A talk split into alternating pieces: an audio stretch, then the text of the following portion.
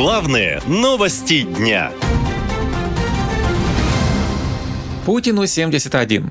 Что он обещал россиянам за 20 лет у власти?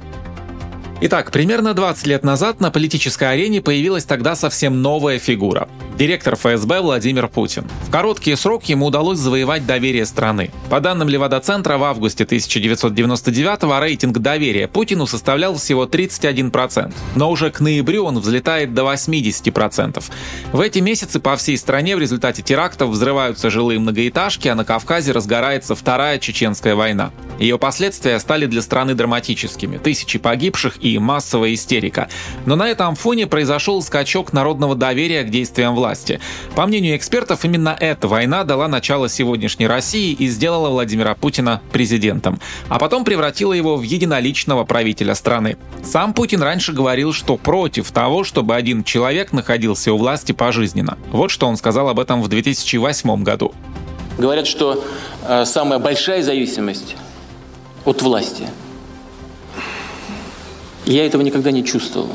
Э, рассчитывать или считать, что а, однажды взобравшись в какое-то начальственное кресло, оно должно э, принадлежать тебе э, пожизненно, до гробовой доски, считаю абсолютно э, не, неприемлемым. Политологи отмечают, что за все время у власти у Владимира Путина накопилось немало невыполненных обещаний. Например, о пенсионном возрасте. Я против увеличения э, сроков э, пенсионного возраста. И пока я президент, такого решения принято не будет. Это обещание Владимир Путин дал в 2005 году, а в 2018 подписал закон о повышении пенсионного возраста. Россияне тогда недоумевали, как же так. У нас президент как сказал? Пока я у власти, пенсионный фонд не будет добавлять года. Ну, добавит.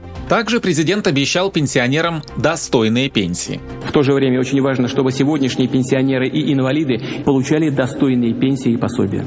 Я пенсионерка, у меня пенсия там 15 с хвостиком. Ну, что я могу сказать?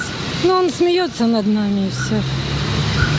Это нищая жизнь качестве еще одного примера, когда слова президента разошлись с действиями, называют Конституцию. Начиная с 2003 года Владимир Путин обещал не трогать главный закон страны. Но в итоге ее так и переписали. Вернее, внесли поправки. Давайте не будем забывать, мы ведь принимаем не новую конституцию, а только вносим в нее значимые, но все-таки отдельные поправки.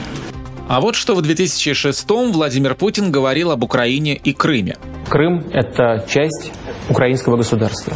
И мы не, не можем вмешиваться во внутренние дела другой страны. Тем не менее, в 2014 году Крым был присоединен к России, а в 2022 началась СВО на Украине. Та же история и с мобилизацией. Говорили, что ее не будет, а в итоге все равно объявили. Это лишь некоторые наиболее заметные примеры разных лет. В соцсетях высказывают мнение, что риторика президента специально разработана политтехнологами, поэтому верить всему сказанному нельзя грош цена словам президента Российской Федерации. И мы, граждане Российской Федерации, прекрасно это знаем. Владимир Путин, ну, например, обещал не менять Конституцию. А еще Владимир Путин обещал не повышать пенсионный возраст. Ничего из того, что пообещал Владимир Путин, не было сделано. Дело в том, что мы живем с вами с одной простой мыслью. Владимир Путин не отвечает за свои слова. Политологи отмечают, что за время пребывания у власти Владимир Путин не выполнил много своих предвыборных обещаний. Однако это не мешает ему оставаться во главе Кремля. Следующие президентские выборы, согласно Конституции, состоятся в марте следующего года, если к тому времени в России не произойдет глобальных политических изменений, говорят политологи. А это, по их словам, вероятно, поскольку уровень недовольства жизнью среди населения высок как никогда. Наша лента. Веселим, сообщаем, удивляем.